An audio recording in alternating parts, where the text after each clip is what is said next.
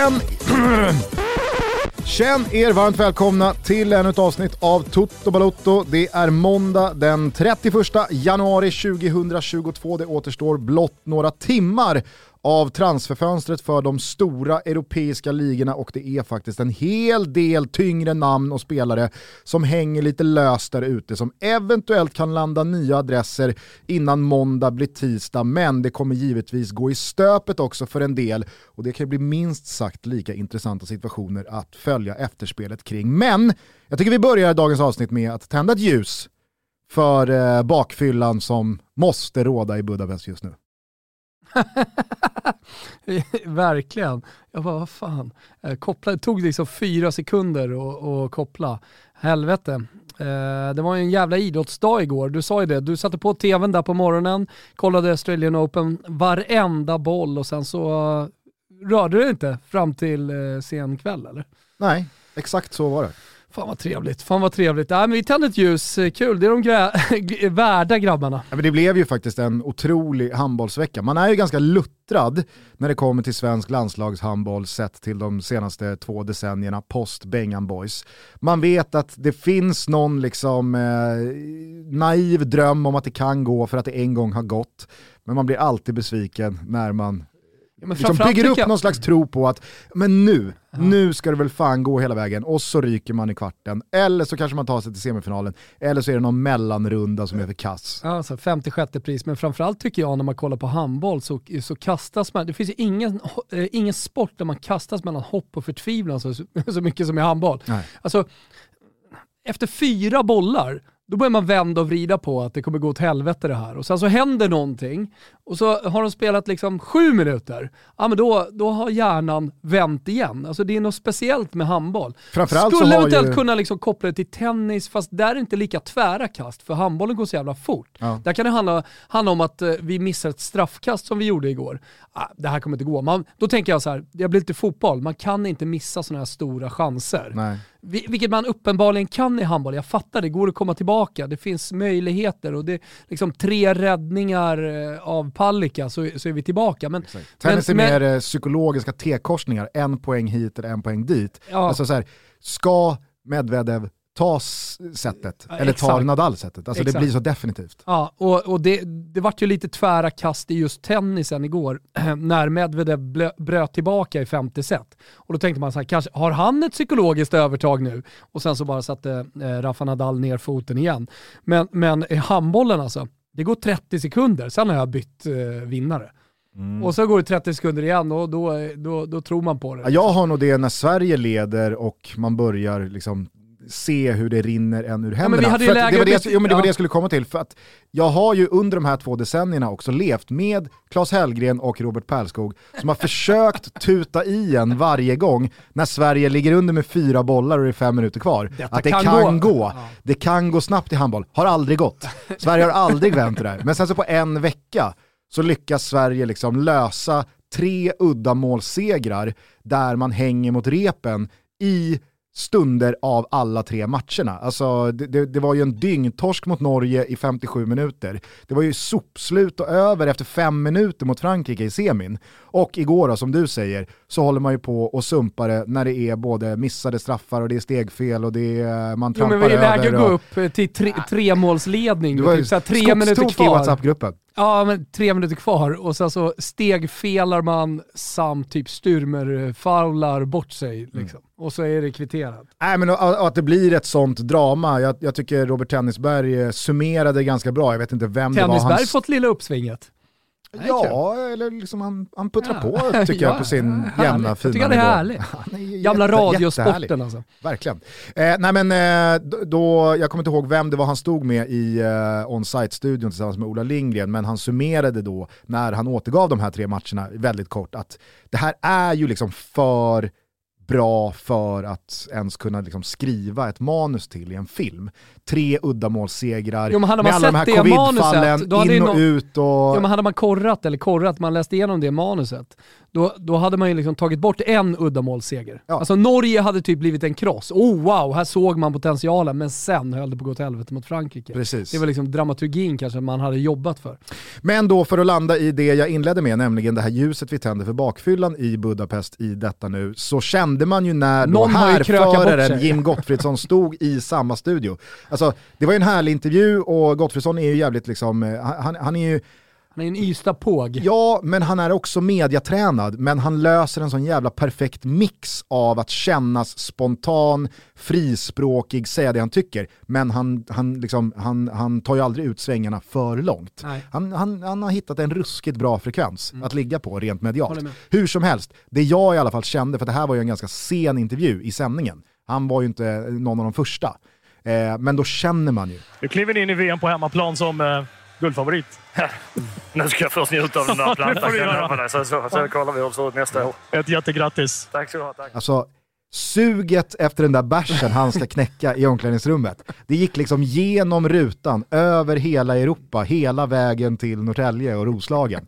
Fy fan vad jag kände avund inför den stunden de måste haft i omklädningsrummet igår, innan liksom duschen, innan det är skjorta på, middag och sittning, utan bara den här liksom ja, men, euforin när allting släpper i omklädningsrummet och man kan ta en handgranat och bara liksom dricka halva, hälla halva över någon polare. Men jag, jag, jag, tänker också så här, eh, några måste jag borsta bort sig tidigt på den kvällen. Eh, med tanke på vilk, vilken otrolig jävla urladdning det har varit. Alltså, eller om man tar hela scenariot, eller hela mästerskapet med coronan. Mm. Eh, coviden på retur också. Exakt. Det känns som en ingrediens i en borstbortning. Ja, verkligen. Och sen dessutom, ja men det här med... med Borstborstning, bortborstning. Bortborstning. Eh, det här med eh, karantänen, alltså det, det, det, har varit rätt tråkigt liksom att sitta i de här hotellrummen. Det har varit mycket hudning liksom, eh, kan man tänka sig. Men, det är i alla fall ett sug från att liksom få ut all den här energin. Så, alltså, Niklas Ekberg vittnade väl om den. Det har varit ett helvete att sitta på det jävla rummet och bara liksom... Ja. Men jag tyckte ändå de kändes eh, liksom mentalt helt färdiga. Fysiskt, mentalt helt färdiga. Och då vet man ju vissa, Gottfridsson han går igenom den där kvällen som ett jävla ånglok. Han, han stänger någon strippbar där vid fem på morgonen sådär. Eh, men, men, några borstar bort sig redan vid elva. De kommer inte ens med ut. Däckar i hotellobbyn.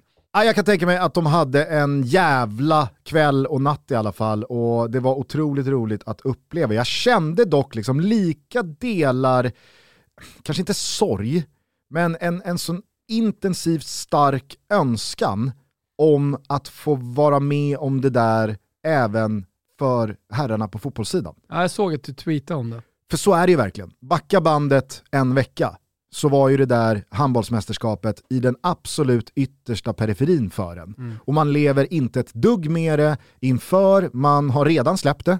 Det, det, det har liksom runnit av en idag, måndag. Eh, och det är inte så att jag nu kommer följa Gottfridssons förehavanden i Flensburg eller eh, Emil Bergendals eh, nya sejour i Stuttgart. Såg att eh, Tennisberg gjorde det stora journalistiska arbetet, eh, det är deadline day idag, men eh, kring eh, spelares nästa klubbadresser. För ja. tydligen så är många på väg till några av de största klubbarna och det var någon som var på väg till Barcelona. Så han liksom tryckte ju på lite där i, i intervjun, det vart jag glad för. Ja. Ja, men, och, och, och det ska väl göras, men för dig och mig och för väldigt många procent av de som har följt den senaste veckans handbolls-EM så är det ju nu handbollspaus emotionellt och intrycksmässigt fram till nästa mästerskap som väl är hemma-VM om ett år. Det kommer bli skitkul. Ja. Men det är inte så att man på något sätt eh, lever med handbollen fram till dess. Nej. Fotbollen, det är ju någonting som man har levt med, och i synnerhet jag och väldigt många andra såklart också, landslagsfotbollen här i Sverige, i hela ens liv. Och 94-bronset är fortfarande i allra högsta grad eh, närvarande. Och det har funnits lika delar besvikelser som framtidstro och hopp. Och VM 2018-insatsen födde ju en liksom, dröm om att det finns ett liv efter Zlatan. Och vi har en yngre generation på frammar som absolut kan åstadkomma någonting. Sen så finns det ju en annan eh, liksom fiktiv eh, liten jävel som sitter på andra axeln som hela tiden ja, men påminner en om att vi är Sverige, vi besitter Europas 24 bästa liga, vi har knappt 10 miljoner invånare det, det kan inte gå. Mm. Och så börjar man tänka på Grekland och Danmark 92 och känner mm. att jo, men vad fan, det är väl klart att det ska kunna gå. Det är fotboll det handlar om. Det är tre, fyra veckor det handlar om. Stolpe in, marginaler med sig och lite jävla medvind. Det är väl klart som fan att ett svenskt landslag kan gå jo, hela vägen. Alltså, någon klart, vi hade kunnat gått i alla fall till semifinal, spelat om bronset, tagit bronset i 2018. Jag pratar bara om att även fast liksom allting var så diffust och abstrakt igår, så kände jag, man kanske inte ska jämföra handboll med fotboll eller fotboll Nej, med någon göra. idrott överhuvudtaget. Men att ett svenskt landslag kan tävla med de allra bästa i en europeiskt väldigt stor och utspridd sport som ändå handboll är. Alltså det är inte ishockey, det är någonting annat. Men handboll, där finns det liksom, det finns världsnationer utanför Europa, men det finns världsnationer utspridda över i princip hela Europa. Och nu står Sverige högst upp på pallen. Det, det, det, det, det, det, det tände i alla fall en ny glöd inom mig att fy fan vad jag vill uppleva det där mm. med ett svenskt herrlandslag. Och då, alltså, så här, damlandslaget får ursäkta, det är inte så att jag inte hoppas på svenska eh, framgångar för damerna. Jag det hade varit bara... jävligt eh, starkt. verkligen. Jag pratar bara om att jag på ett helt annat emotionellt sätt och en helt annan Men... närhet har levt i symbios med herrlandslaget i hela mitt liv och har liksom mitt intresse och min eh, dagliga brödföda och alla mina jävla känslor investerade i vad det landslaget ja. gör Nej, men jag, fattar, jag fattar precis, eh, och eh, det finns ju en del där som de faktiskt pratade ganska mycket om igår, både spelare och eh, ledare och studioexperter och så vidare. Kan bara, så, för, mm. ursäkta att jag ja. avbryter, men jag kan bara då, liksom så här, för de som tänker, vad, fan är det han säger? Skulle ja. han inte bli lika glad för idag? Nej, jag blev inte, li- alltså så här, U21-guldet gjorde inte så mycket med mig. Nej, jag fattar. Det, det, det, liksom, Nej, det betyder... Det, det, ja, det var ju superkul. Kul en dag. Jätteroligt liksom, i stunden. I någon vecka. Men eh, jag tror... Jag, tror jag var ju 15 eh, 94, så, alltså, jag, jag kommer ju alltid leva med VM-bronset. Och, liksom, de, jag, liksom, festminnen från den tiden när, när Sverige tog, tog bronset tillsammans med min kuss uppe på, på Bondestigen i Salem. Liksom. AIK-guldet 98 satt du häktet. Du satt, du satt väl åt någon? Alltså du, Nej, du satt väl och höll du blandade ihop det. Nej, det var Ari Stavrums uh, offside-mål uh, 99. Ah, året efter? Mm, ah, 99 okay. när, när AIK ja, blev rånade på guldet då, ja. sista omgången. Men uh, firade du VM-bronset på något sätt? Ja, ja, ja. Alltså på bondestigen, som man gjorde på den tiden. Alltså på 90-talet så rökte man sig under fläkten och, och borstade bort sig hemma hos någon. Det var, det var liksom, man, man åkte inte in till stan. Eh, sen kanske man, ja, jag hade ju kunnat haft falsklägg, det hade jag ju sen.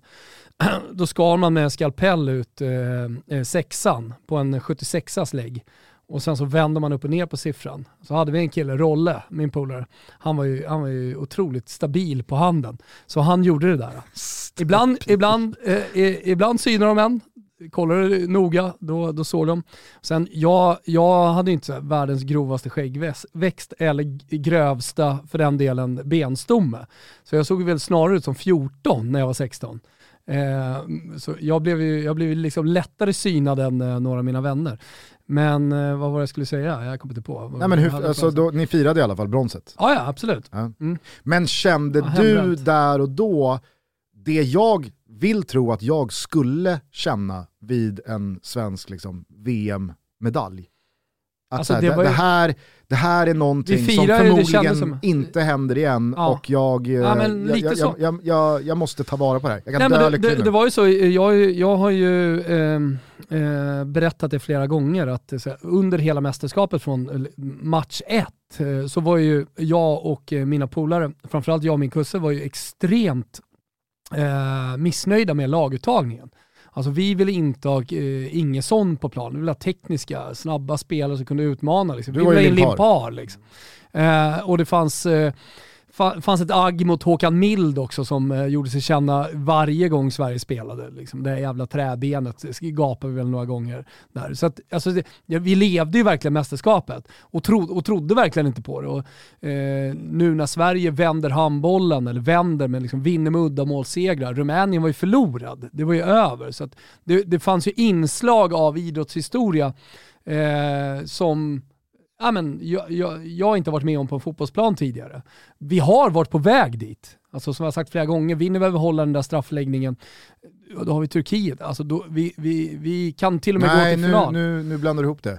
Om vi vinner mot Senegal, Sorry, vinner vi mot Senegal. 0-2, då får vi Turkiet äh, Anders i. Svensson, Exakt, Anders Svensson stol, eh, stolpe Men vinner vi straffarna mot Holland två år senare så är vi ju semi. Exakt, då är vi redan i semi där. Eh, nej men så det, det, det är klart, eh, men det jag skulle vilja komma till dit jag var på väg, eh, det, det var till intervjuerna efter matchen eh, och experter, spelare, de pratade om. De pratade om den svenska spelarutvecklingen eh, som en fundamental del i den här framgången. För alla får ju fråga, hur är det här möjligt? Och då är många så jävla klarsynta och nyktra i stunden. Jag tror även Gottfridsson eller någon annan spelare som bara, ah, men det är den svenska spelutvecklingen på handbollen. Men vi, vi är otroliga tydligen där. Vi är, vi är typ världsledande på att utveckla handbollsspelare. Och jag menar, även om vi bara är 10 miljoner i det här landet så kan vi fortfarande bli världsledande på att utveckla svenska fotbollsspelare. Och eh, liksom hamna rätt i vad, i alltså få med så många som möjligt, så många som möjligt börjar spela fotboll. Ja, det är ju någonstans grunden till att vi ska ha ett landslag som kan gå hela vägen eh, i ett VM. Eh, men vi måste också kunna ta tillvara på spetsen och där tycker jag Sverige har dribblat bort sig eh, å å det grövsta. Förbund, kontra akademier och eh, hur hela, skulle jag vilja säga, hela eh, miljön liksom, kring eh, ungdomsfotbollen eh, är just nu. Men det är en så jävla lång diskussion så det skulle nästan vara en egen podd. I, och det skulle definitivt kanske inte vara eh, Toto Balutto. Men, eh, men jag, jag noterade det och tänkte på det väldigt mycket igår när det upprepades av tredje personen i rad, liksom det svenska handbollsundret lite grann nu, som grundar sig i en fantastisk spelutveckling. Och där är vi inte världsledande, inte ens nära att vara. Vi Nej. ligger efter liksom i, i spelutvecklingen i, i Sverige kontra många andra länder. För när du säger att vi bara är 10 miljoner, ja men då kan du ta upp eh, Belgien och Kroatien och så vidare. Alltså jag vet inte hur många bor i Portugal och så vidare. Alltså det, går, det går ju såklart att liksom... Eh, Vi är väl hit- relativt hitta- eh, jämnbördiga med Portugal. Ja, exakt. De har Eh, väl några så- miljoner mer. Ja. Sen tror jag att så här, vi är på rätt väg. Om jag skulle gissa, så från våra 04 no, ja men Isak hade ju Bayerns 04 med Williot Svedberg. Så här. Den generationen någonstans, har vi, vi har börjat se det lite i Alexander Isak, Kulusevski, de här spelarna, Svanberg. Jag vet att de svenska akademierna åker ner ute i Europa och gör jävligt bra resultat mot storklubbar. Liksom. Kan vi förädla det? Kan vi få dem till att bli eh, eh, A-lagsspelare sen också? Då, då, då tror jag vi på, men, jag ska säga så här, så jag tror vi är på god väg för den svenska akademiverksamheten, alltså med, med riktiga akademier, det startade i början på 2000-talet. Mm. Så jag menar, så här, inte ens Alexander Isak Kulusevski är liksom utbildade i den typen av miljö. Eh, så jag, så jag, jag skulle gissa nu, jag skulle lägga mina pengar på att eh, den generationen som nu kommer upp med BP's 06 och så vidare, de, de kommer stå sig väldigt bra internationellt. När man då har reflekterat över eh, ja, men handbollsmästerskapet som har löpt parallellt med det fotbollsvakuum man i mångt och mycket har levt med här senaste dagarna. Visst, det har varit några Championship-matcher och det har varit lite Afcon och det har varit Sydamerikanskt VM-kval, nattetid, eh, men det har ju verkligen liksom så här funnits tid för reflektion. Eh, det är ju hur mycket mer handbollen verkar vilja involvera tidigare spelare som har varit på den här yttersta nivån i hela sina karriärer, både landslagsmässigt men också klubblagsmässigt. Att det, det, det finns en, vad det verkar som, helt annan inställning till att involvera de som faktiskt har varit där ute på plan. Man, man överlåter i princip, om jag har förstått det rätt, nu får väl liksom handbollsfolket slå mig på fingrarna om det är så. Men vad det verkar så är det liksom så här, Thomas Svensson, du sköter målvakterna. Alltså, kör bara. Eh, Martin Bokvist, ja, men, eh, som, som eh, var en stor del av, av eh, landslaget och hade en fantastisk klubblagskarriär han också. Superinvolverad ass som sköter försvaret. Och sen så är det ju liksom Jim Gottfridsson, eh, eh, spelmotorn, som mer eller mindre lägger upp taktik och sköter liksom det som ska skötas offensivt. Ja, det är dansk vänster och tysk höger och Precis, så om, om man har Stefan Lövgren på den tyngsta vd-posten för, eh, det, alltså, aktiebolaget heter väl Svensk Handboll. Mm. Pikt arbetsnamn, men det, det kanske det ska heta. Ja. Eh, nej men förstår du vart jag, vartåt jag vill komma? Och så tittar man på, alltså all respekt åt Janne eh, och Wettergren och Mats Elvendal och så vidare.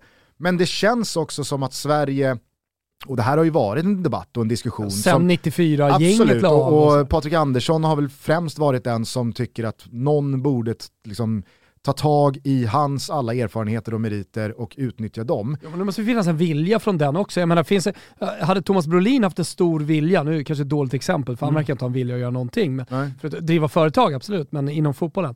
Eh, så, eh, alltså, det, alltså det, det, är inte, det är inte förbundets uppgift att liksom åka och hämta de här spelarna kan jag tycka.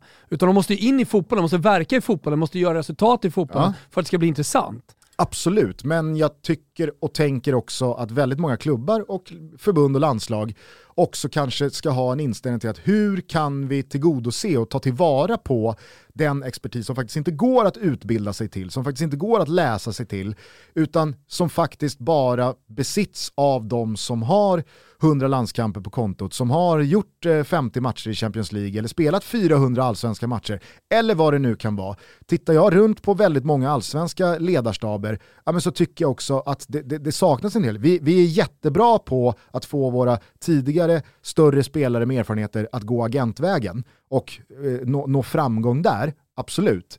Men alltså så här, expertisen från, Jocke Björklund var väl superuppskattad i Hammarby. Mm. Vad jag har förstått fick väldigt liksom, så här, bra balans i det sammantagna med Billborn off-def. Eh, Nebojsa Novakovic var väl superuppskattad i just Millions of people have lost weight with personalized plans from Noom. Like Evan, who can't stand salads and still lost 50 pounds. Salads generally for most people are the easy button, right? For me, that wasn't an option. I never really was a salad guy. That's just not who I am. But Noom worked for me. Get your personalized plan today at Noom.com. Real Noom user compensated to provide their story. In four weeks, the typical Noom user can expect to lose one to two pounds per week. Individual results may vary. Say hello to a new era of mental health care. Cerebral is here to help you achieve your mental wellness goals with professional therapy and medication management support. 100% online. You'll experience the all new Cerebral Way, an innovative approach to mental wellness designed around you. You'll get a personalized treatment plan from a therapist, prescriber, or both in a safe and judgment free space. Your cerebral therapist or prescriber will outline a customized plan with clear milestones along the way so you can get to feeling your best. With Cerebral, you're not alone in your mental health journey. We're here to empower you to live a fulfilling life. So take that first step towards a brighter future and sign up today at cerebral.com slash podcast and use code ACasts to get 15% off your first month. Offer only valid on monthly plans. Other exclusions may apply. Offer ends July 31st, 2024. See site for details. din detaljkunskap när det kom till de offensiva spelarna, när det kom till tillslag, bollträff, eh, ja, men fasta situationer, eh, avslut, de bitarna. Men de är i minoritet. De är mm. verkligen en minoritet. Och, alltså så här, jag, har inget, jag, jag, jag, har inget konkret förslag på någon som ska in någonstans. Men jag tänker bara... Det är väl det som är problemet då kanske. Att, eh, alltså må många fotbollsspelare som lägger av har ganska mycket pengar, de vill göra andra grejer med sina mm. eh, eh efter karriärliv. Ja. Men ja, kanske ja. kan handbollen förändra den, alltså så här, det här... Så här Roberto det här Mancini gör det ju. Exakt. Exakt. Så jag menar, eh, det, och det finns Scaloni ju fler gör det. Ja, exakt. Det, det, det, finns, ju, finns ju exempel på liksom tränare som gör, som gör det, eh, det också. Och jag menar, så här, bara för att du har väldigt mycket pengar, du behöver inte arbeta, så tänker jag på många av de eh, gamla storspelarna internationellt som liksom har varit på extremt hög nivå och vunnit mästerskapsguld och, och sådär, som ändå har samma driv att fortsätta träna till exempel, eh, eller eh, bli sportchef, eh, Paolo Maldini, eller mm. Steven Gerrard och Lampard och så vidare. Så det, där, där finns en drivkraft att verkligen liksom vilja arbeta med fotbollen. Titta bara hur framgångsrikt det har vi Henke Rydström i Allsvenskan. Ja, jo absolut, som, som, har, gått, som har blivit tränare. Ja. Ja, ja, tot, alltså, klart Kim Bergstrand och, och Tolle och så här. Absolut, det, det är gamla spelare också, det är klart. Nej, men jag skulle vilja, jag skulle vilja peka på Daniel Andersson som kanske är det bästa exemplet på, ja. kolla vad som händer när du ger någon med så här mycket erfarenhet, dels från Malmö FF, dels från allsvenskan, mm. dels från landslag, dels från utlandskarriär. Alltså, sätt en sån gubbe i en nyckelposition och lite, alltså, sen fattar jag också att det är inte bara för att man har eh, det CVt och den meritlistan så är alla lika bra på samma jobb. Nej det fattar jag också. Men jag tycker att Daniel Andersson verkligen alltså, står ut i minoritet mm. när det kommer till hur bra det har blivit, hur rätt det har blivit och jag tror garanterat att hans erfarenheter som spelare från alla de här olika lagren av en karriär har varit en väldigt stor anledning till det. Att det har blivit så bra som det har blivit. Och där tänker jag och tror jag att det finns en jävla utvecklingspotential. Ja, Nej, ja, eh, verkligen. Eh, men jag, men jag tror att ska man landa i någonting från det här handbollsguldet och liksom försöka, försöka se vad handbollen i Sverige har gjort rätt. Och då kan jag verkligen ingenting om det, men jag hör ju vad de säger i intervjuerna. Att eh, kan man utbilda, kan man ha en riktigt bra spelarutbildning, ja men då kan vi komma jävligt långt med en Ystad Påg också. Mm. Och eh, där, där, där tror jag fotboll är på rätt väg, men jag tror vi har en jävla resa att göra rent eh, organisatoriskt och, och strategiskt eh, om, vi, om vi vill bli världstoppen på att utbilda spelare. Vi är sponsrade av K-Rauta. Kitos. Ja, men kul va? Hörni, jag vet inte om ni har kommit igång med era små projekt där hemma. Eh, annars kan det vara läge att börja. Eh, jag kikar lite på, mm, det behövs målas om kanske, tapetseras eller varför inte om man vill skapa en välkomnande entré. Ja men faktiskt, det är någonting jag tycker man glömmer bort i Sverige. Så när man kommer in, hela entréskapet, kan man kalla det för det? Entréskapet när man kommer. Ofta är det lite rörigt, lite stökigt, man eh, lägger alla möjliga olika konstiga prylar liksom runt entrén. Ta tag i din entré. Kanske är det ditt årsprojekt och det är där du tar hjälp av K-Rauta. De har nämligen allt du behöver för att du och dina gäster ska bli glada av att komma hem till dig. Kika in på deras hemsida, korauta.se är det som gäller va? Eller besök ett av deras välkomnande varuhus. Ja, men de har tänkt till också. Och låt dig inspireras och ta del av erbjudanden på produkter som passar just dig och dina behov. Glöm heller inte att bli medlem för att samla upp bonuspoäng på alla dina köp. Det är gratis, det är lika bra att bli det redan nu. Vi säger stort tack, Kitos, K-Rauta.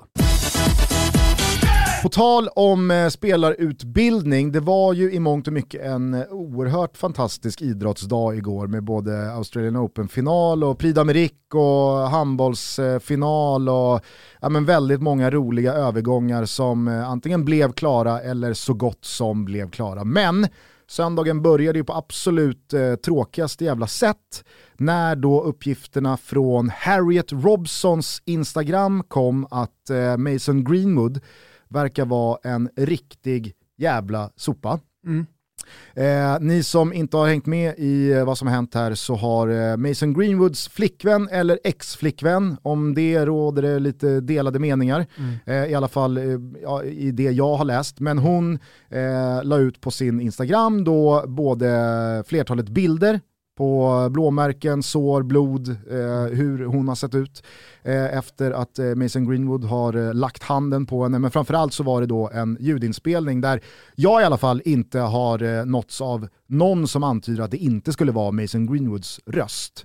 Mm. jag kan inte ta gift på att jag hör och känner igen Mason Greenwoods röst hundra av hundra gånger, men det låter verkligen som Mason Greenwood. Och den här ljudupptagningen är ju på alla jävla sätt förfärlig, förkastlig och när jag eh, tillskansade mig allt det här igår morse så, så känner man sig så jävla uppgiven och förbannad och eh, oerhört eh, ja, men, brydd över vad den här kvinnan har genomgått, eh, förmodligen senaste åren. Eh, och hur många tusentals, miljontals med, alltså kvinnor som också eh, genomlider samma sak eh, var eviga dag, vecka, månad, halvår, år, livstider.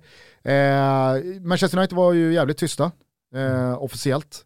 Eh, sen så gav de väl något uttalande till BBC tror jag, senare under eftermiddagen att de stänger av Mason Greenwood i liksom väntan på vart det här tar vägen. Mason Greenwood plockades in av eh, polis och förhör och hålls väl, misstänker jag.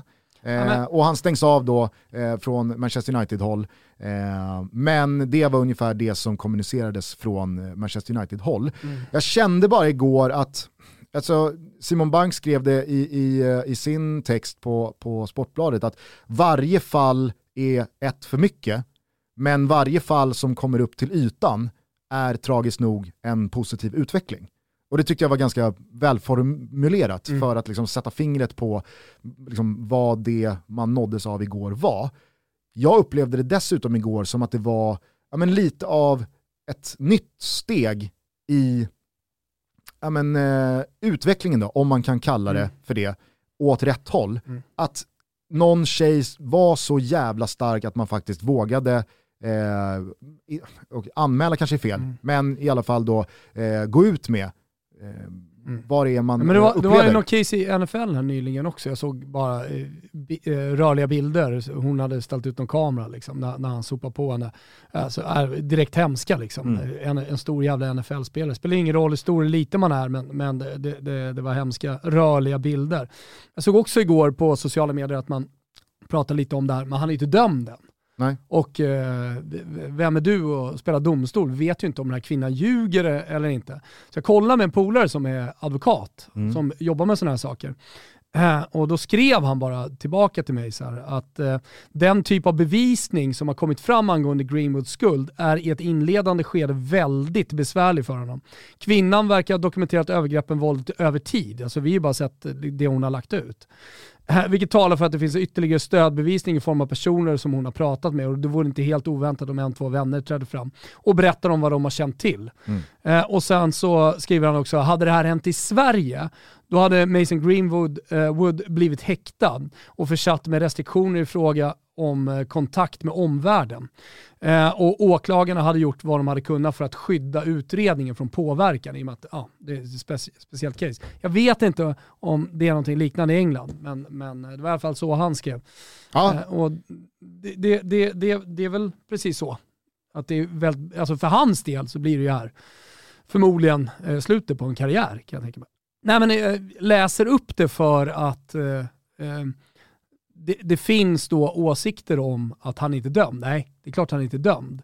Men uppenbarligen så är det här ganska tung bevisning. Mm. Och bevisning, som han mellan raderna säger, räcker för att fälla honom. Mm. Jag eh, menade i alla fall med eh, att det, det, var någon typ av utveckling igår. Jag, jag, jag, jag, tyckte i alla fall att det var ett helt annat anslag mm. i hur folk reagerade på det här igår, sett till hur det har varit egentligen i alla år. Då det har varit väldigt mycket tystnadskultur, man har tittat åt ett annat håll, man har sopat under mattan, man har inte tagit i det, man har, som du är inne på, väldigt många har reagerat med att eh, offret ljuger, ingen är dömd eh, och fram till dess så kan man inte peka ut någon skuld.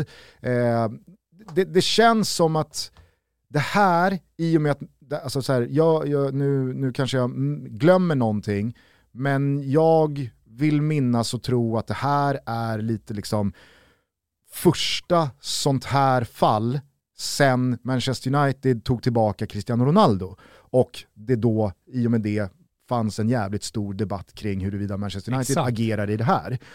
Och det känns som att den, ja men den debatten och den diskussionen som var då i augusti, september, kanske faktiskt också förändrade saker och ting i grunden hos ganska många i att man faktiskt vågar prata om det, man vågar eh, ta avstånd, man vågar eh, faktiskt uttrycka sig eh, i klartext vad fan det är man Nej, upplever här. Och, och, och man kanske framförallt initialt börjar med att sida med offret istället för att ha en ifrågasättande misstroende förklaring mm. mot någon som eventuellt ska liksom, eh, sänka någon eller ja, men, vad, vad det Nej, nu men... kan vara.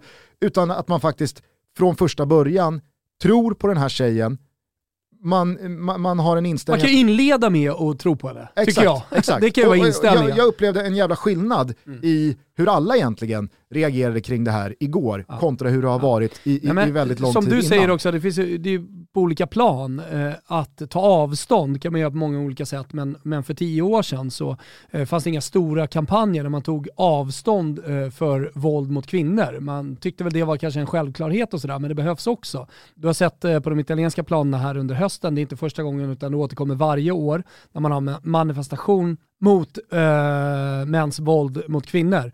Eh, där italienska spelarna har rött läppstift på kinden. Det har, ju, mm. det, det, har många uppmärksammat för alltid fråga varje år, vad är det här för någonting? Varför har de röda streck på kinderna? Och det är just det. Så jag menar, det, det här, det, att folk börjar ändra, ändra sin inställning och jag tror att det viktigaste av allt är, det är att man synliggör det, att man pratar om det, att, att man eh, gör den här typen av manifestationer så, så att det blir okej okay att prata om. Så att vi inte inleder, problemet är om vi inleder med att inte tro på henne med att ta Mason, Mason Greenwood äh, i försvar. Jag tror att det är liksom den stora skillnaden Innocent som har skett until lite. proven guilty. Exakt, och det är, liksom... han ju. Ja, men det, det, får han ju gärna vara, men om det finns rörliga bilder på när jag knäpper dig, mm. ja, men det, det, är klart att man inleder med att tro att Tompa har nog knäppt Gugge här. Ja. Och, och, i det här fallet, så, som också eh, min advokatvän eh, eh, Volkan skriver, här måste vi inleda och tro på kvinnan. Precis, och, och tidigare så har ju verkligen varit gängs uppfattning ja. att innocent until proven guilty, ja. Således så ljuger tjejen. Ja. Eh, det är bara skitsnack det här. Mm. Det är bara, man tittar och, åt ett annat håll och så, så kan man titta sig själv i spegeln absolut. och intala sig själv att äh, men Cristiano Ronaldo är ju inte dömd för någonting. Så att ja, det finns absolut noll problematik i mig att heja på vare sig Manchester United eller Juventus eller Real Madrid eller vad det nu är. Eller för den delen skull älska Cristiano Ronaldo. Man förnekar ju Der Spiegel-uppgifterna, man väljer att liksom eh, sopa under mattan att Ronaldo aktivt har hållit sig undan från USA sen, vad är det, 2009. Och så, för att man intalar sig själv att han är inte dömd, att han har betalat Majorga eh, för hennes tystnad eh, i någon förlikning.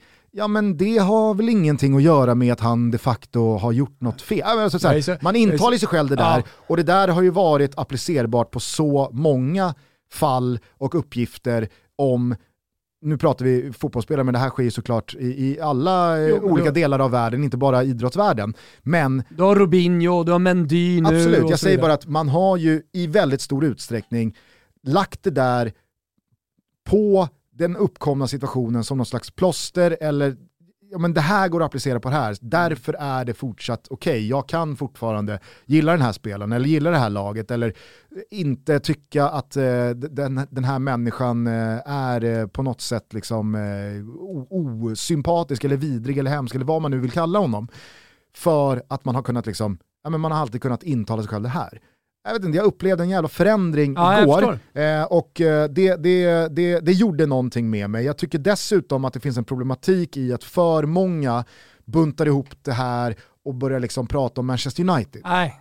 Det, För det, det var ju väldigt många som då liksom såhär, okej okay, då har vi Cristiano Ryan Ronaldo Giggs. och man bjöd in eh, Ryan Giggs som satt eh, i VIP-boxen när Ronaldo var tillbaka i, i United här mm. i somras. Eh, trots att han är under utredning, eller eh, det är väl rättegång för då kvinnomisshandel mm. eh, 2020. Och att man på det liksom skickar ut eh, Ole Gunnar Solskär där och då, manager och pratar om vilken fantastisk människa Cristiano Ronaldo är. Och, ja, men, och så nu då Mason Greenwood, så buntar folk ihop det här till ett Manchester United-problem. Och visst, alltså, återigen, ett fall är för mycket. Eh, även för Manchester United. Men det är väl klart att det är komprometterande och jävligt liksom, illavarslande att Manchester United gör så många moraliska fel och huserar så många snedsteg inom en och samma klubbfärg på så kort tid ja. som man har gjort det. Det är, det är väl klart att det, det är liksom så här, det är ingenting jag rycker på axlarna åt, men jag kan tycka att det blir det blir liksom missriktat allting och man förstår inte vidden av de faktiska problemen om man tror att ja, men det där är Manchester United, eller eh, Benjamin Mondy, det är Manchester City. Kan man inte se det här för vad det är, alltså att mäns våld mot kvinnor finns precis överallt, även hos fotbollsspelare som man tänker har precis allting de vill ha i eh, sina liv, ja, men då, då, då, då, tror jag man är ute på jävligt tunn is. Det här är ju ett så jävla allvarligt problem som finns rakt igenom hela samhället. Och jag började det här snacket med just spelarutveckling som du pratade, spelarutbildning.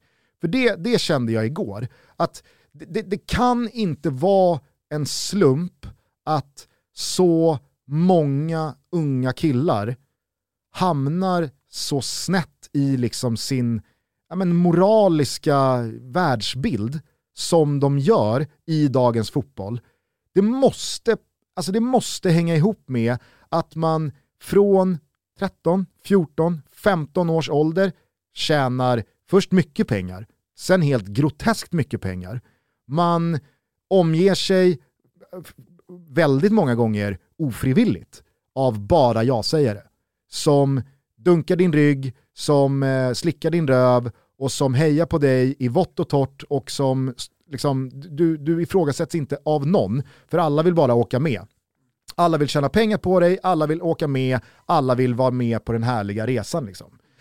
Och att man då som 18-19-åring har ett liv med, ja men det, det bara sprutar in pengar, du har bara ja-sägare runt dig, du lever ett liv där du får allting du någonstans pekar på och du blir, tror jag, formad av en miljö där du hela tiden står oemotsagd, du får din vilja igenom och du behöver inte liksom köpa in dig på något slags samhällskontrakt, utan du lever i en parallell verklighet som är den absolut yttersta eliten av fotbollen. För det är den jag pratar om nu, jag pratar inte om liksom, nej, jag alltså, fattar. Nej, men, division 2 norra så. Så nej, så är det definitivt. Eh, och, och, men, och, och, där tror jag verkligen att de bästa klubbarna i världen har ett jävla jobb att göra när det kommer till att utbilda sina spelare på ett, på ett liksom mänskligt plan. Ja, men det, dels tror jag det och sen jobbar ju många klubbar med det också ska ju sägas. Men, men eh, det mänskliga planet definitivt och sen där, där finns det ju andra runt om spelarna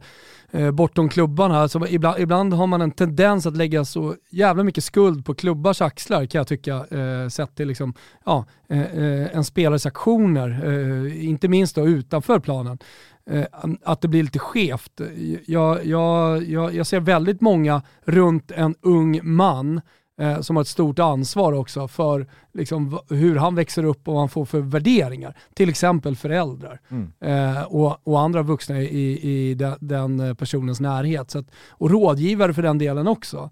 Eh, men jag tror också att det är alltså ett problem just det här med att allting handlar hela tiden från ganska tidig ålder att eh, tjäna pengar, en agent som hjälper dig och nästa kontrakt och mm. prestationer, hela tiden prestationer. Det tror jag definitivt, så här, unga, unga fotbollsspelare, det, det, det, är nog inte världens bästa miljö att växa upp och bli en bra människa. Och det som blir extra problematiskt här kring Mason Greenwood är ju att ganska många uppgifter vittnar om att det här har varit ett problem med Mason Greenwood ganska länge. Det är säkert många som kommer ihåg när han A-landslagsdebuterade för Gareth Southgates eh, England på Island och eh, tillsammans med Phil Foden va, drog upp eh, lite tjejer på rummet. Mm. Eh, och det var i alla fall officiellt anledningen till att de blev hemskickade. Phil Foden jobbade sig sen sedermera tillbaka in i landslaget men Mason Greenwood har ju fått väldigt mycket kalla handen från Southgate eh, ända sedan dess. Och det här är ett och ett halvt år sedan. Dessutom så har det i liksom, svallvågen efter det här igår framkommit att det har funnits attitydsproblem, eh, misstankar om både misshandel och eh, kvinnofridsbrott eh, kring Mason Greenwood tidigare, som då Manchester United har varit medvetna om. Eh, men att ja, uppenbarligen ingenting eller alldeles för lite har gjorts fram till att då eh, de här bilderna och ljudupptagningarna släpptes igår. Vilket sätter Manchester United i en jävligt pissig sits, måste man ju säga. Där, mm. där, där, där har de ju gjort uppenbarligen för lite och för mycket fel. Mm. Men det här måste ju nu bli prejudicerande, inte bara för Manchester United som klubb, utan förhoppningsvis för då kanske framförallt Premier League där pengarna eh, är på en helt annan nivå än på väldigt många andra ställen i fotbollsvärlden. Att Manchester United ger sig själva chansen att, inte gottgöra, för det, det, är liksom så här, det, det, det finns ingenting som gottgör det här, men att man inser att nu är det läge att sända en signal, att visa ett budskap som är på riktigt. Inte bara som du pratar om, en manifestation eller att man öppnar upp. Alltså, nu, nu, nu får man ju också liksom, nu får man ju visa vad fan man menar mm. med alla de här värdegrunderna och eh, fina orden som man slänger sig med fram och tillbaka. För nu har det varit ett ruttet äpple för mycket i, i den här skörden. Så att, ja, eh, det, alltså. det är Ja, jag, eh, jag hoppas verkligen, inte bara för uh, Manchester Uniteds skull, utan för, för uh, fotbollen som sådan, att det här också kan bli en händelse man går tillbaka till. Precis som metoo någonstans blev uh, hösten 2017. Det finns jättemycket som är på väg tillbaka i samma gamla hjulspår och det finns jättemycket som aldrig har förändrats. Men mycket förändrades också. Och jag tror att väldigt många eh, förändrade sitt sätt att eh, ja, men, bete sig, vara, se på saker och ting. Och jag, jag, alltså, jag, jag fattar också att metoo är en så mycket, mycket större global rörelse än vad ett enskilt fall eh, är eh, om man då liksom drar Harriet Robson, Mason Greenwood-caset här från igår. Men förstår du vart jag vill komma? Det, det, alltså så här, jag, jag, jag, hoppas och tror att det här kan bli lite av Ja, men det, det, det, det du, jag tror, hoppas på att eh, fler kvinnor får mod till att anmäla. Eh, och, och eh, att de får en rörelse bakom sig då, att, eh, att människor står på, på kvinnans sida i, det, i, i de fallen. Sen måste vi också förstå att det kanske kommer komma något case i framtiden där en kvinna har ljugit, men det, men, men så här, det kommer alltid hända också. Men att utgå ifrån, eh, som till exempel i, i det här fallet, mm. Eh, att stödja kvinnan. Ja. Det tror jag, det, det, den förändringen tror jag alla måste göra om man inte redan har gjort den. Absolut, stödja och stötta kvinnan, men jag tror att i attitydstänket komma bort från alltså, inställningen skydda era döttrar till inställningen utbilda era söner. Absolut, bra sagt. Toto Balotto säger varmt välkomna tillbaka ner i Toto Balotto-båten till Elgiganten. Ni vet Sveriges största marknadsledande återförsäljare av hemelektronik. Och sen ska det väl sägas då att utöver hemelektronikprodukter så har ju Elgiganten också ett stort utbud av tjänster som gör att man kan få hjälp med allt från leverans, montering, installation, support med mera. Det känner ni säkert till, många av er har varit på Elgiganten. Hur som helst så vill vi verkligen vara tydliga nu inför denna otroligt intensiva idrottsmånaden som är februari. Det är kallt ute, det är eh, mörka tider, man längtar till våren. Ja, men då har man ju sitt eh, lilla näste hemma. Där jag kan tänka mig många som lyssnar på det här gör som jag. Man sitter och kollar på sport. Och som jag sa, februari är ju verkligen maxat. Och på tal om att maxa och på tal om näste så gäller det att maxa sitt lilla sportnäste där hemma med eh, optimala förutsättningar för att verkligen känna att idrotten är i rummet. Elgiganten har produkter som passar till alla personer och till alla rum. Och de har just nu också riktigt starka deals på just tv-apparater och soundbars. De har kunskapen också, de är proffs på det de gör. Så när ni kommer in i butikerna så får ni precis den hjälp som ni behöver för att hitta den optimala lösningen för er för att maxa den här idrottsmånaden som är februari. Hemleveranser, installationer, bildoptimering, proffs på de produkter som finns, inte minst då i dessa tider som jag sa, tv-apparater och soundbars. Gå in på elgiganten.se, gå in i en butik, se till att optimera eran sportupplevelse från tv-soffan. Vi säger stort tack till Elgiganten som är med och möjliggör Toto Balutto. Till det mer fotbollsmässiga då, till det roliga som skett eh, de senaste dagarna. Vilken, Inte mycket! Vilken jävla holmgång det blev ja. mellan Ecuador och Brasilien, måste vi säga. Ja. Eh, och det var ju eh, många kort i OI-derbyt. Eh, mm. Argentina, eh, de gjorde sitt mot eh, Chile. Mm. Eh, men det sydamerikanska VM-kvalet, det, det, det levde ju upp.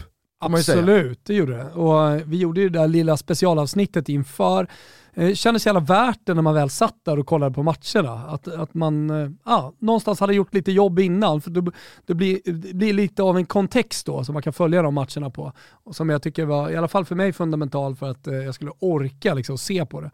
Ehm, eh, och sen så lider jag lite med Chile, ska jag säga. Håller jag alltid extra tummen för chi chi chi Lelle. ja, ny, ny chans eh, imorgon kväll då mot eh, Bolivia ja, för La Roja. Ja. När det sydamerikanska VM-kvalet fortsätter med den tredje sista omgången. Sen så är de i fas och så kan allting gå i mål samtidigt som det europeiska playoff-slutspelet eh, i slutet av mars. Eh, Egypten trummade vidare till eh, semifinal ja. i Afcon. Eh, Salah på, på, ena sidan och så Manés Senegal på den andra som slog tillbaks Ekvatorialguinea med 3-1. Såg du något på den matchen? En, en, en, alltså inte mycket, Nej, alltså, en del. Ja, okay. jag, jag Lilla fastnade, sidosåsen. Ja, ja, exakt. Jag fastnade lite med ögonen där. Eh, och, eh, det, det, det, är ju, vi brukar prata om planer och vi är ganska bortskämda i den här delen av världen med, med bra planer. Det känns konstigt att säga när man har Friends Arena som sin hemmaarena. Men, eh, men trots allt, eh, det var någonting med planen igår som gjorde att bollen fastnade. Så att eh, du vet när du ska driva bollen och bara du vet, peta den precis vanligt sätt så liksom fastnar de med fötterna i bollen. Alltså man, det var klister liksom. Eh, och givetvis på grund av att eh, ja, det, det, var en torr plan såklart. Eh, som sen också blev ganska långsam med lite för högt gräs. Eh, så det blev en konstig kombination liksom av torr och, och Men det var så jävla märkligt att se en sån liksom stor match som den det är i ett, eh, ett stort mästerskap med så otroligt usel plan. Ja, det, det, det är faktiskt... Men dock sändningarna, alltså bildkvalitet och så vidare, det, det har nog fått ett uppsving i år i Afghan. Jo jag. men det är ju för mycket i det här mästerskapet som tyvärr får någon slags motsatt effekt på Afrikas försök att närma sig resten av världen, men kanske framförallt då Europa. Eh, det, det, blir kontraproduktivt i liksom hur man ser ner på Afrika som en U-kontinent, eh, hur man ser ner på det här mästerskapet. Jag menar, såg du den här presskonferensen där någon kommer och rycker mikrofonerna för att någon inte har betalat räkningen? Mm. Alltså, någon har inte betalat elräkningen. Om det nu stämmer, för vissa av de här uppgifterna som har kommit ut har ju visat sig sen kanske inte stämma, men det här verkar faktiskt stämma. Ja, och jag tror heller inte att man råkar köra en presskonferens utan mikrofoner. Alltså, det, det, det, det, känns, det känns som en lite för vital del av presskonferensen för att någon bara ska ha glömt det. Ja. Men du fattar vad jag menar, ja. det, det blir ju liksom en grej för mycket som snarare gör att Afrika tar två steg bak än två steg fram. När Sen kommer... tar man väl de kliv man tar, liksom. om, om det är där Afrika är just nu eh, vad det gäller sladdar och betala, betala fakturer och eh, inte bevattnade planer för att det är för dyrt eller det inte går eh, eller vad det nu är. Ja men då är det där man är. Jag tror, jag tror inte man med bättre bild försöker ge ett sken av att eh, här, här är läcker, läcker laxfotboll. Liksom.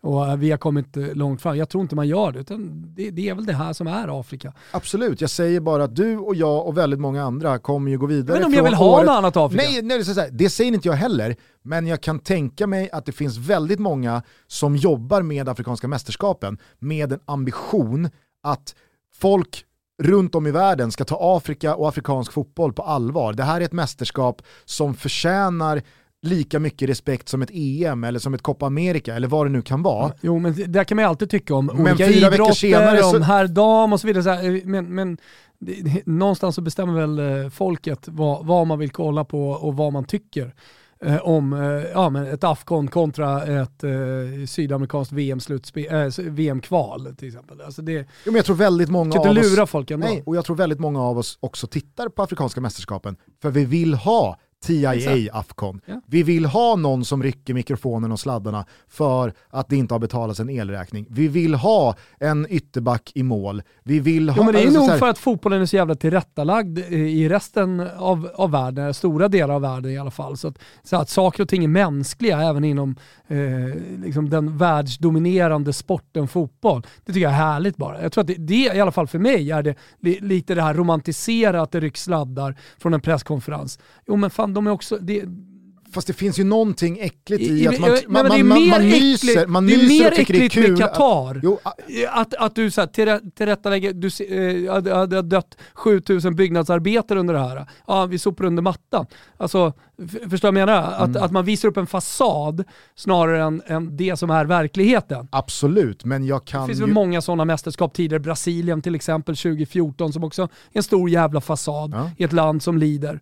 Men jag kan ju i ett självkval känna ett visst äckel att jag sitter och myser åt att en korrupt domare Inte... blåser av en match i 85 ja. och känner det där, det där är Afcon, TIA, ja. det där får gärna hända i Afrikanska mästerskapet. Men... men skulle det vara en del av EM, så hade man ju inte hemfallit åt känslorna, ah gud vad mysigt och kul och, och lustigt. Nej. Utan då, då, då hade man ju bara blivit Men upprörd. det finns ju någonting i det som liksom garvar åt eh, Zamparini och Serie B och, och sådana delar också. Det är någonstans när, när fotbollen blir mänsklig alltså i Afrika genomkorrupt, då finns det också korrupta domare i fotbollen. Alltså det är just, just, just, just den delen när det inte blir tillrättalagt. Jag tror att det är grunden till att man kanske då uppskattar att han blåser av 89-57. Jag säger bara att man är ambivalent. Ja, jag, jag vet fan. Nej, nej.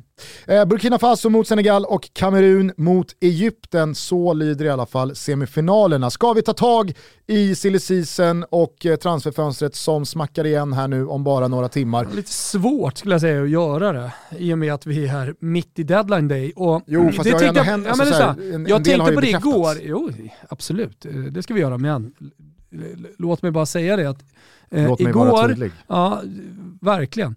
Eh, så tänkte jag lite på eh, dagen eh, och för första gången på ganska många år så kände jag fan vad kul det hade varit att åka till, ner till Milano och göra en sändning därifrån igen som jag gjorde på Expressen. Jag har inte känt så under några år för det har inte hänt så mycket. Deadline day har varit ganska dött. Men det här är första deadline day på många, många år som kändes stekhett igår kväll när jag gick och la mig. Eh, alltså dels mina egna klubbar. Dels allsvenskan ut, såg att Amo var klar till exempel för, för FC Köpenhamn här på morgonen. Mm. Alltså så här, det hände där. Härlig stora liten internationella... soppa där under helgen när han först då inte var med på träningen, det kom ja. ut uppgifter om att han träningsvägrade, han själv gick ut på Twitter och eh, menade att eh, resan eh, hade ja. ställt till det för honom.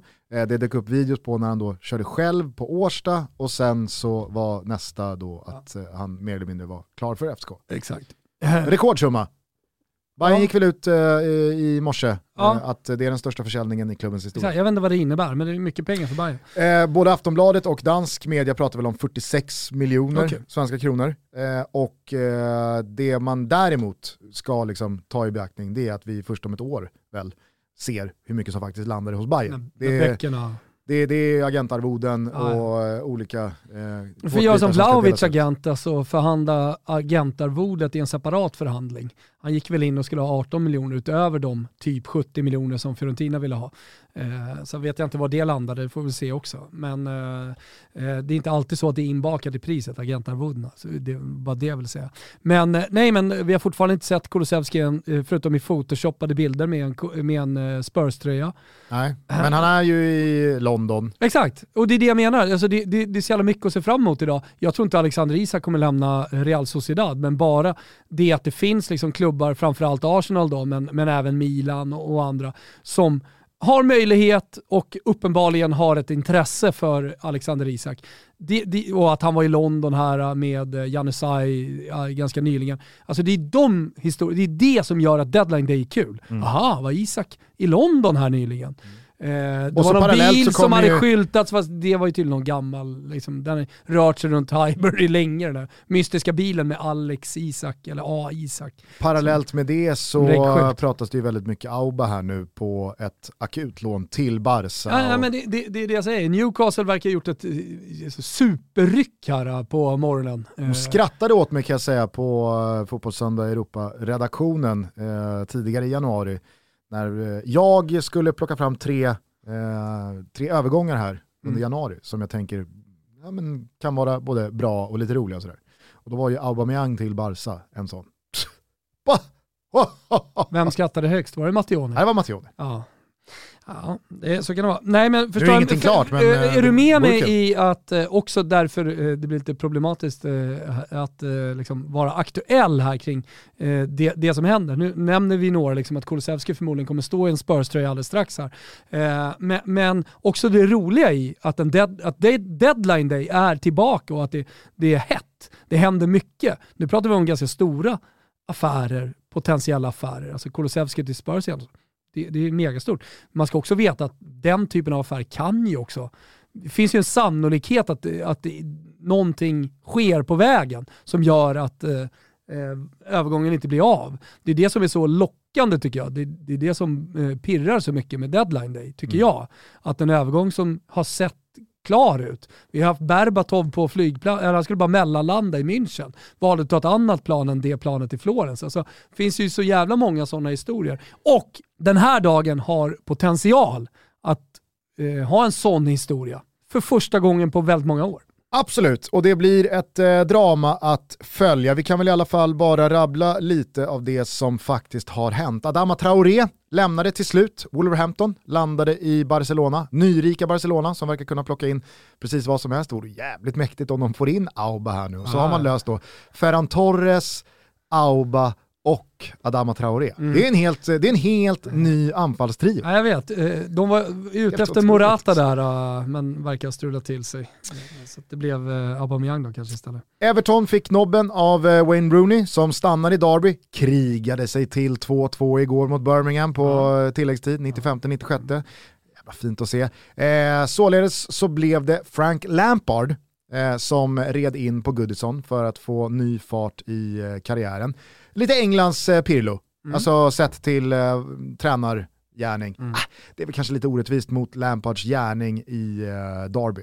Eh, ja, Pirlo kanske. var ju helt grön när han tog Juve. Ser det här förresten, fan, eh, på tal om att så här, fan, vilken jävla deadline day. Ramsey klar för Rangers, eh, West Ham har lagt 50 miljoner punds bud på Darwin Nunez i eh, Benfica. Alltså, deadline day, 50 miljoners bud och grejer. Alltså, ja, det är nej, en otrolig visst. dag idag. Eh, men alltså på tal då om... om Parma rycker Simi. en sån sak. Är det sant? Ja. Kul. Nej men eh, Darwin Nunez där, eh, Benfica, det är ju återigen tömning nerifrån den iberiska halvöns västra sida. Alltså Porto släpper Sergio Oliveira till eh, Roma, mm. man säljer av Luis Diaz till Liverpool och sen så har man släppt Jesus Corona till Sevilla. Tyckte det var kul när Pavlidis rapporterade från Abola i morgonens headlines att Sergio Conceição, alltså Porto-tränaren, ruskigt uppgiven här. Alltså det fönstret, att slä, släppa de gubbarna i slutet av fönstret, eller Jesus Corona har väl varit klar för Sevilla ett tag, men eh, att bli av med, med tre sådana spelare, och så säger Conceição bara, när det finns lite eller ingen planering får man se över sina mål och fundera på den närmsta framtiden.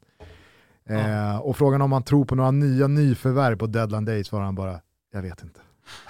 Ja, det är klart det är uppgivet. Jag läser också här från fransk media att Barcelona har erbjudit sig att eh, byta och samma Dembélé med Neymar, men PSG lyssnar inte ens. Nej men det är väl klart att, eh, vi, vi ska återkomma till Neymar. Eh, men eh, eh, Lampard får ju med sig då Donny van de Beek från Manchester United som går på lån till Everton.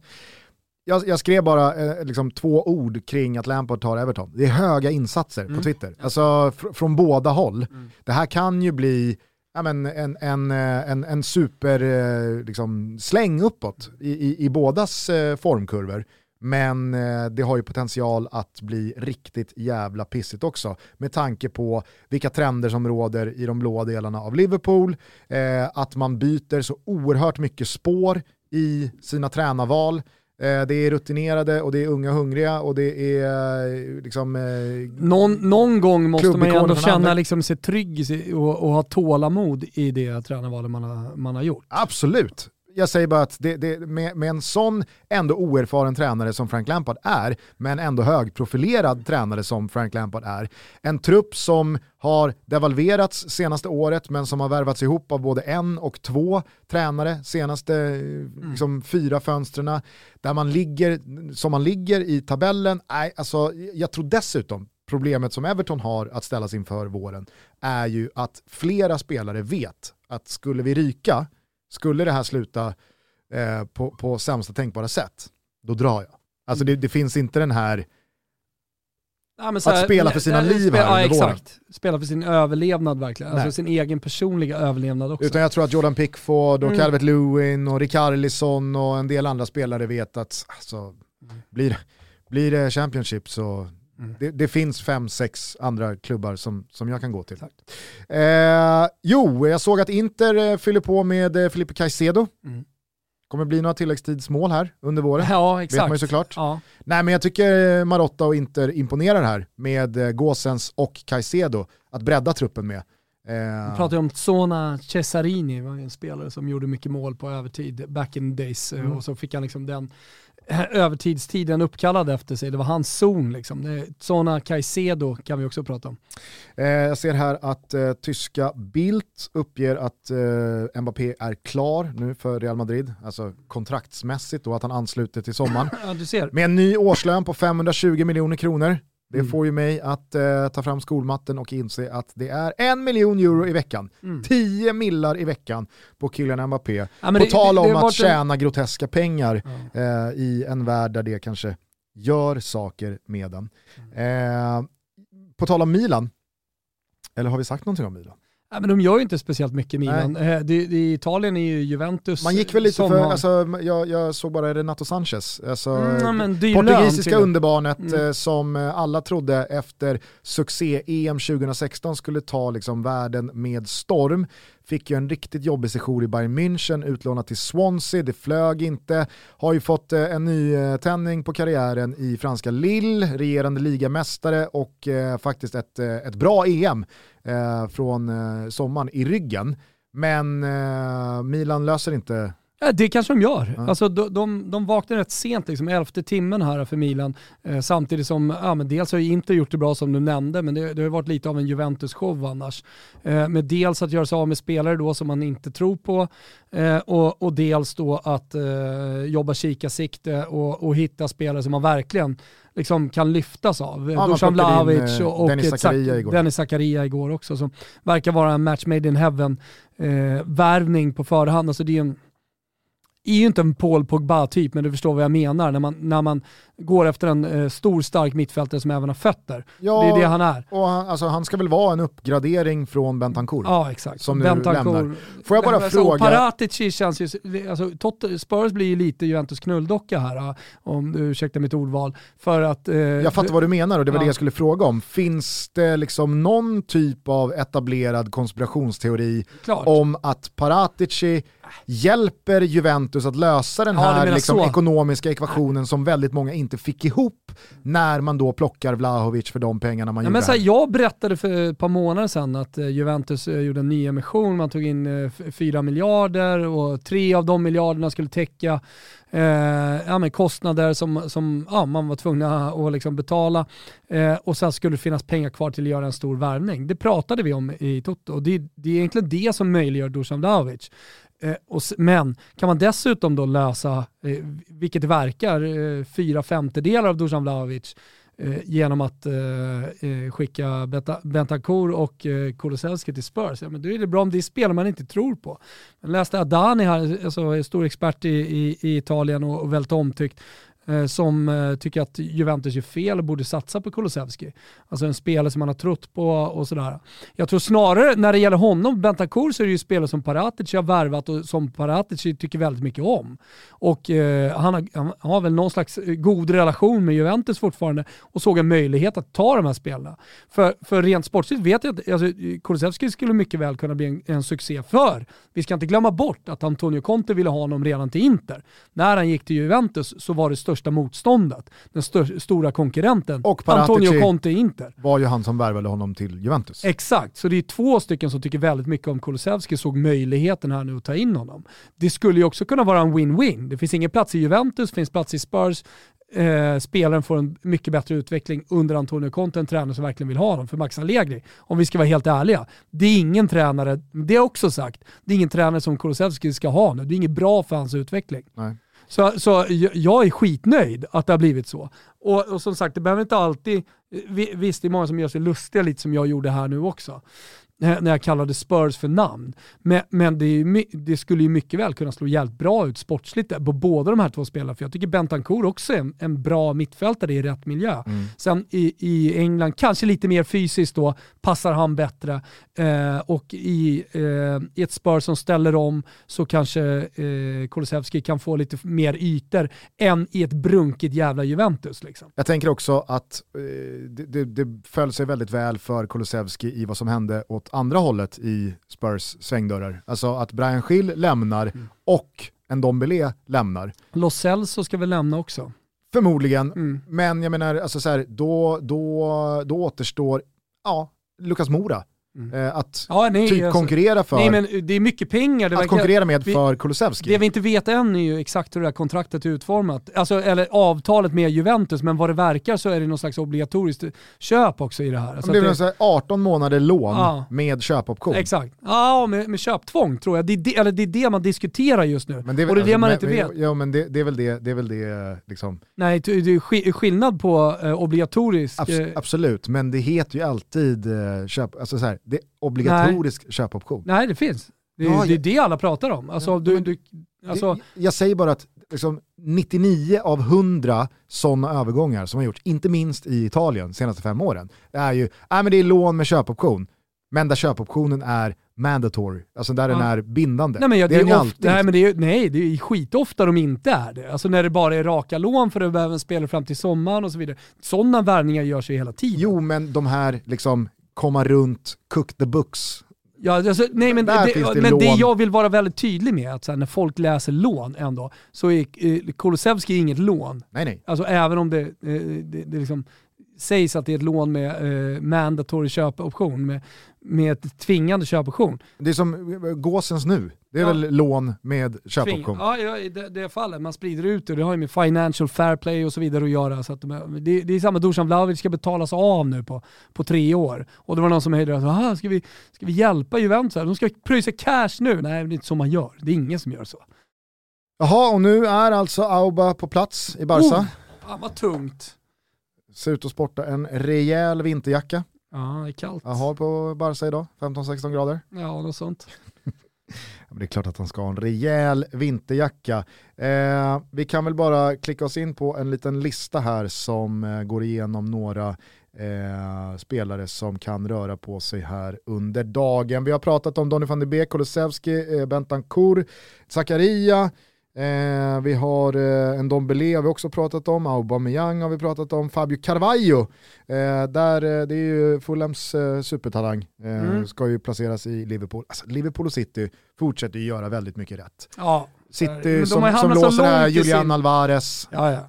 Nej men alltså de, den värvningen tror jag kan bli hur jävla grym som helst. Eh, men eh, de har kommit så långt liksom i, i sitt truppbygge och var man är någonstans. Alltså, januarimarknaden, där kanske det finns någon möjlighet att ta då en spelare som man har kollat på länge så blir det någon här och där. Juventus behövde ju göra någonting stort. Det, det, där, där, var det, där var det tydligt liksom att här behöver det hända någonting. Och Aaron Ramsey var så klar för Glasgow Rangers? Ja, mer eller mindre ja. Mm. Otroligt. Eh, nej men eh, det, det pratas ju också Diego Costa, eh, det var ju väldigt mycket Salernitana där men det sprack. Eh, nu nämns Barcelona i eh, den vändan också. Säg mm. att det mm. inte skulle lösa sig med Aubameyang. Då kan det ju vara en riktig jävla joker att plocka in till Barcelona, deras gamla antagonist från Atletico Madrid-åren eh, Diego Costa. Dele Alli har ju hamnat rejält snett i då Kulusevskis Spurs. Kanske lämnar han på lån. Det, det pratas Newcastle, väldigt mycket Newcastle. Everton nämns. Milan nämns också. Ja. Eh, och sen så har vi ja, men Det är ju så här, januarimarknaden är ju också möjligheternas tid eh, lite grann för sportchefer. Att det kan dyka upp eh, en ekonomiskt helt fördelaktig affär som inte kostar klubbarna speciellt mycket om man täpper till en lucka där man saknar kanske en spelare för bredden och så. Mm. Och där, där hamnar ju Dele Alli kanske. Och så har vi då Osman Dembélé, denna ständiga följetong. Jag tror inte, jag tror inte det, det är för rörigt. Alltså han är för dyr, han är för dålig och det är för rörigt. Så jag, jag, tror tyvärr att Barcelona kommer sitta kvar med, med honom och ett jävla problem under den här våren. Mm, såg att... Uh, du nämnde Lo Celso här. Gareth Bale klarar också. Pratas det via Real på ett lån. Gareth Bale, jaha? Ja. Uh, the R&A is delighted to announce that Gareth Bale will join the Neal official as a global ambassador to support our activities in inspiring new audience around the world into playing golf. Så roligt att den kommer för 16 minuter sedan på deadline day. Han är klar som ambassadör. Nej, the R&A, det är alltså based in St. Andrews, det är The Open och, eh, ja, ja alltså The Open helt ja, enkelt. Ja, men det, det, alltså så här, det visste inte jag. Nej, det, du är ursäktad. Han är, ja, att du inte, han är, han är the open-ambassadör nu runt om i världen. Otroligt. Ja. Nej men från, från eh, svenskt håll så är väl eh, det mest intressanta namnet Amin Sar får ursäkta eh, som av allt att döma är på väg till Eredivisie och eh, Heerenveen. Eh, Malmö FFs mittback Anel Ahmedhodzic. Ja vad händer? Som har varit på väg till Atalanta, till Lazio, till Milan, Milan. Eh, och nu för någon vecka sedan så var det ju väldigt många som då eh, gick ut med att han skulle till PSV. Men eh, det blev eh, aldrig klart och vad jag förstod det som så var det ganska långt därifrån. Eh, senaste dagarna har Sheffield United i mitten av the Championship bollats upp. Det vi i alla fall vet det är att nu återstår det några timmar innan väldigt många av de fönstren till ligor som han har varit intresserad av att gå till stänger. Och vad händer då? Okej, okay, jag såg inte att det här skulle sluta, alltså kanske för Malmö FF-håll, de bryr sig nog inte så mycket så länge de får de pengarna de vill ha, om det blir Ryssland eller om det blir Turkiet eller om det blir någon annanstans. Men jag kan inte tänka mig att Ahmed Hodzic med de valmöjligheter han verkar ha haft och de klubbar och ligor som nämnts i samband med honom de tre senaste fönstren alltså skulle landa i en mittenklubb i Turkiet eller en mittenklubb i Ryssland. Det går liksom inte riktigt ihop med de ambitioner som han har sålt in eh, senaste året. Så att, ja, det, det, det, är, det, det är märkligt att det återigen ser ut att gå ett helt transferfönster utan att Anel Ahmedhodzic lämnar Malmö FF. Mm. Ja, det tycker jag verkligen. Eh, det är någonting där. Det är någonting där Gustav.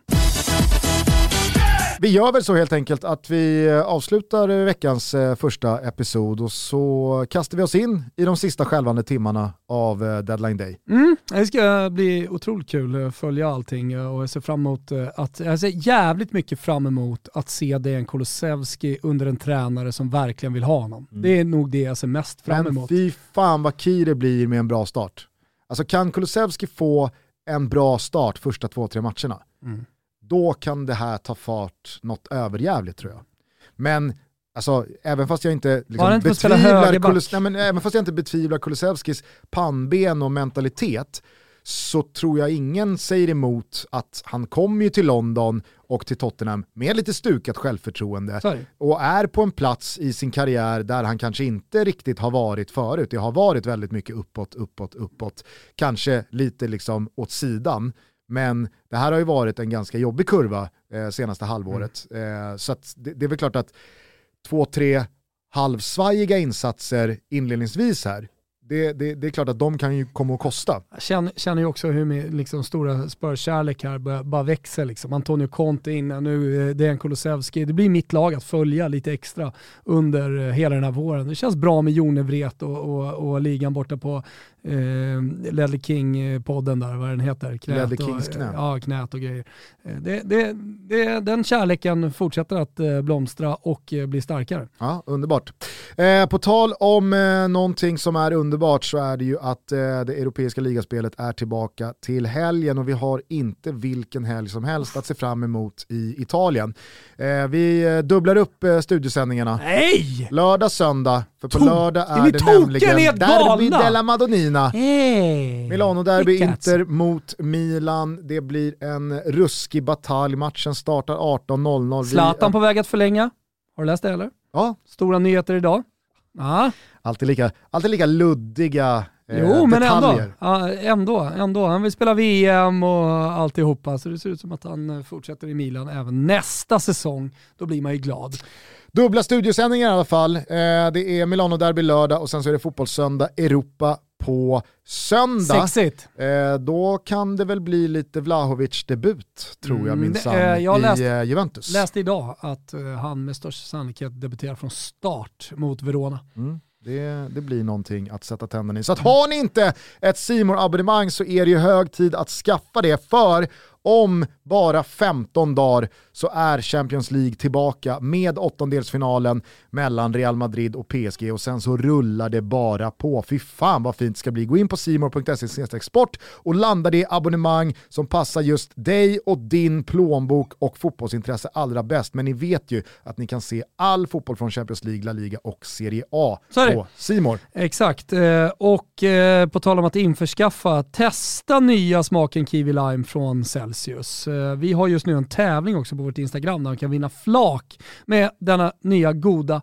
härliga smak av Celsius. Eh, vi är lite peppade här inför Åre i Hockeytotto kan jag meddela. Eh, vi ska upp och köra lite livepoddar där den 18-19. Det ser vi mycket fram emot att intensifiera vårt samarbete tillsammans med, med Celsius. Nu går ni in på Instagram och är med och tävlar. Jag skulle avslutningsvis bara vilja berätta för dig att jag i helgen här och eh, inte minst eh, igår kväll mm. när eh, handbollsguldyran hade lagt sig och Malik piskade på utanför fönstren i Roslagen klickade igång dokumentären om Neymar som ja, finns tillgänglig på ja. Netflix numera. Mm. Neymar, Perfect Chaos, eller Perfekt Kaos kommer inte ihåg om det var svensk översättning. Nej, jag tror att det är Perfect Chaos i alla fall. Eh, en eh, tre avsnitts lång dokumentär om Neymars liv. Eh, faktiskt jävligt sevärd.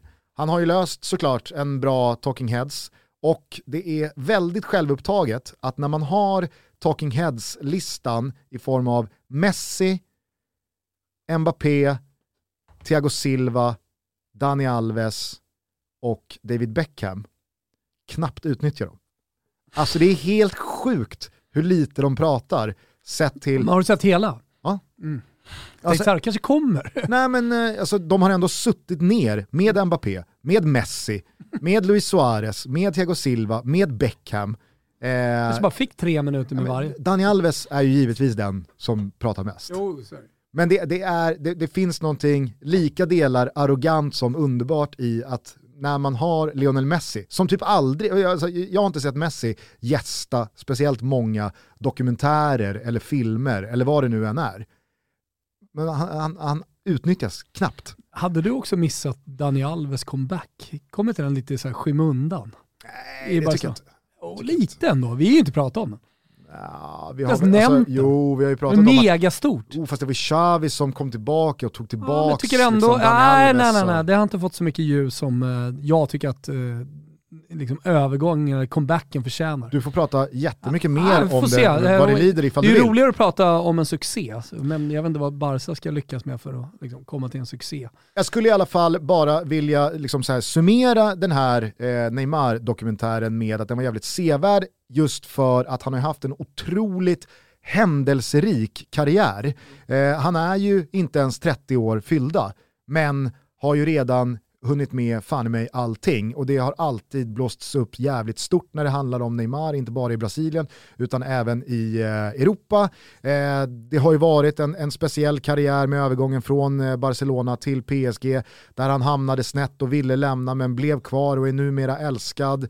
Eh, och han är ju, jag ska inte säga svårälskad, men han är ju liksom han, han, är frustrerande att liksom komma in på djupet, mm. om man nu kan kalla mm. det för djupet.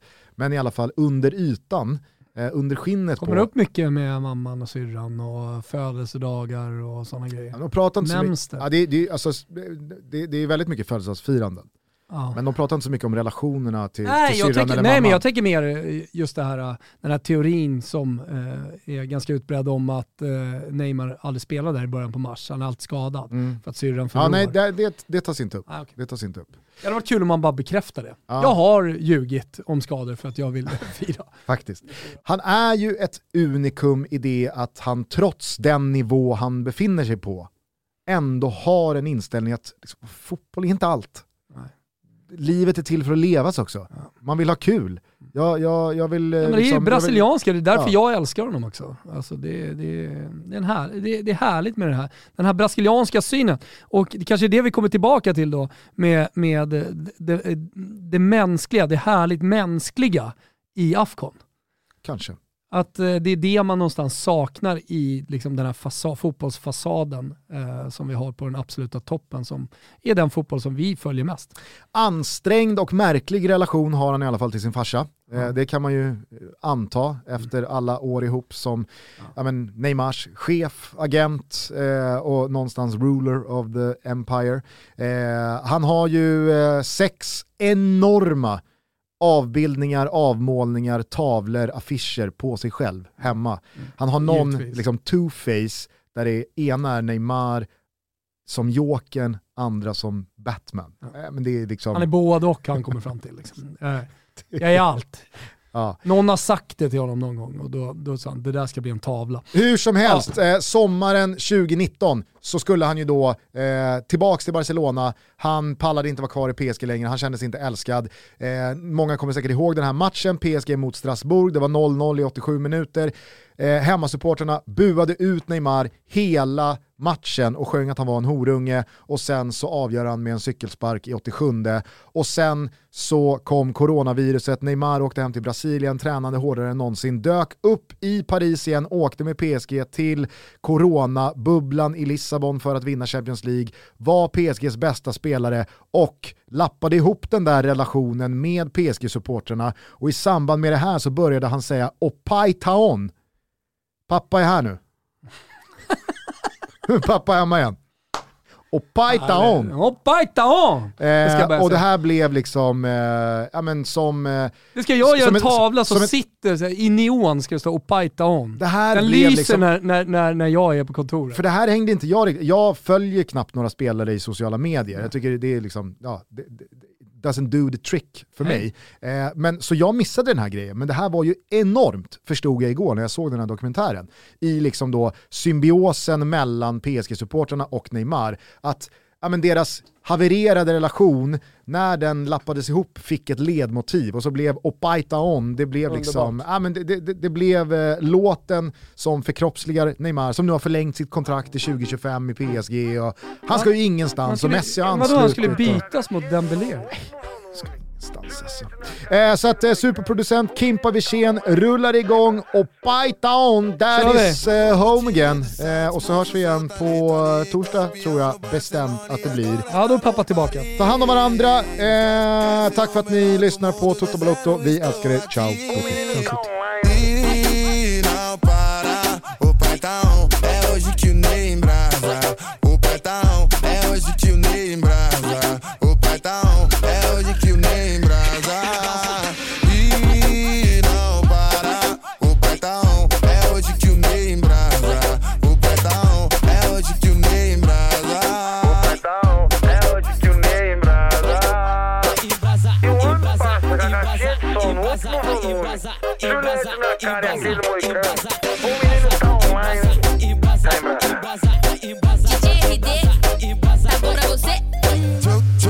Ciao. Santos mostrou seu talento ali. Campeão no Barcelona e agora tá no Paris. Quer, quer ser o melhor do mundo, dizendo estou aqui.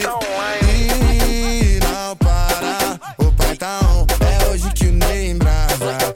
O pai tá on. É hoje que o Ney embrasa. O pai tá on. É hoje que o Ney embrasa.